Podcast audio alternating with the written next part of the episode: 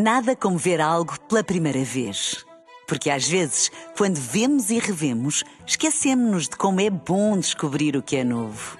Agora imagine que viu o mundo sempre como se fosse a primeira vez. Zais.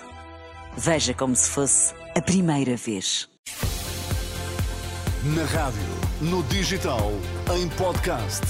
Música para sentir, informação para decidir.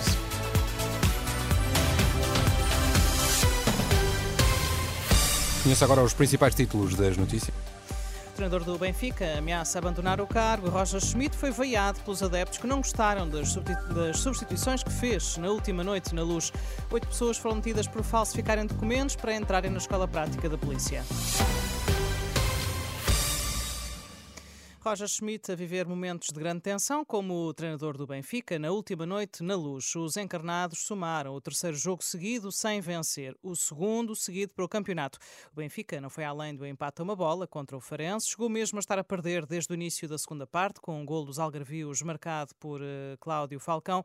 Rafa evitou a derrota encarnada ao marcar aos 72 minutos, insultado e apopado por milhares de adeptos quando substituiu João Neves, o treinador do Benfica. Ameaçou bater com a porta.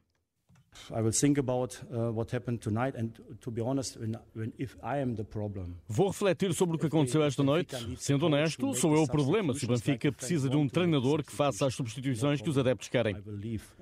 Não há problema. Saio e virá alguém para me substituir e que faça melhor. Uh, Se o problema sou eu, abro espaço para que uh, venha alguém melhor do que eu. Sempre disse que devo ser um bom treinador porque este é um grande clube. Se não sou bom o suficiente, vou embora. É fácil, é alguém que tenho que pensar. Palavras do técnico dos encarnados. Hoje entram em campo o Sporting e o Futebol Clube do Porto, embora em jogos diferentes, tanto Leões como Dragões podem capitalizar o empate caseiro cedido pelo Benfica na última noite, na recepção ao Farense.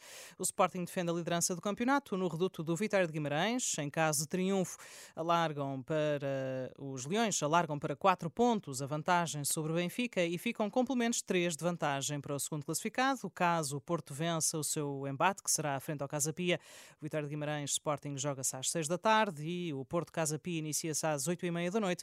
Ambos os encontros têm relato assegurado na Renascença e também acompanhamento ao minuto em rr.pt. A operação é divulgada pela PSP. Oito pessoas foram detidas por falsificação de documentos para entrada na Escola Prática de Polícia. Em comunicado, a PSP adianta que foram efetuadas buscas em unidades militares. A investigação teve início com uma denúncia da existência de candidatos a frequentar a Escola Prática de Polícia que não possuíam o 12 ano de escolaridade, tendo apresentado certificados de habilitação falsos. De acordo com a mesma nota, durante a investigação foi possível chegar à identificação dos responsáveis pela produção e comercialização dos certificados. Os detidos, que estão também acusados de tráfico de droga, foram constituídos arguídos, para além de outros três suspeitos. Há 33 hospitais com urgências condicionadas, em várias especialidades na próxima semana. Seis deles vão estar sem a chamada Via Verde AVC, é o que indica o plano semanal que a Direção Executiva do SNS acaba de divulgar e em que destaca uma melhoria em comparação com a semana passada, que atribui ao acordo alcançado entre governo e sindicato independente dos médicos. Sem constrangimentos, vão estar a funcionar 50 serviços de urgência, o que corresponde a 60% da rede do país. O ministro português dos Negócios Estrangeiros lamenta a decisão dos Estados Unidos de rejeitar o apelo ao cessar-fogo em Gaza, lançado pelo secretário-geral das Nações Unidas. Em declarações à agência Lusa, João Gomes Cravinho insiste na via do diálogo e sublinha que esta era a posição que Portugal tem assumido e insiste que é urgente haver um cessar-fogo humanitário para permitir ajuda à população de Gaza. Ao mesmo tempo, João Gomes Cravinho diz ser fundamental que haja libertação sem condições dos reféns às mãos do Hamas. Os Estados Unidos votaram um projeto de resolução do Conselho de Segurança da ONU que exigia um cessar-fogo humanitário imediato, apesar do apelo inédito lançado pelo secretário-geral das Nações Unidas. António Guterres disse que a situação em Gaza está a tornar-se insustentável. No entanto, o representante norte-americano no Conselho de Segurança defende que o veto É uma resolução do Conselho de Segurança que não é equilibrada e está, disse, desfasada da realidade. Se costuma usar a ponte 25 de Abril durante a madrugada, esta informação pode ser útil. Já amanhã, entre a 1 e as 5 da manhã, a circulação automóvel vai estar totalmente encerrada no sentido norte-sul e vai ficar condicionada a uma via no sentido Almada-Lisboa.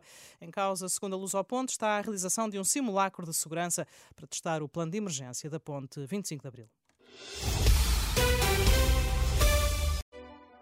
Nada como ver algo pela primeira vez. Porque às vezes, quando vemos e revemos, esquecemos-nos de como é bom descobrir o que é novo. Agora imagine que viu o mundo sempre como se fosse a primeira vez. Zais. Veja como se fosse a primeira vez.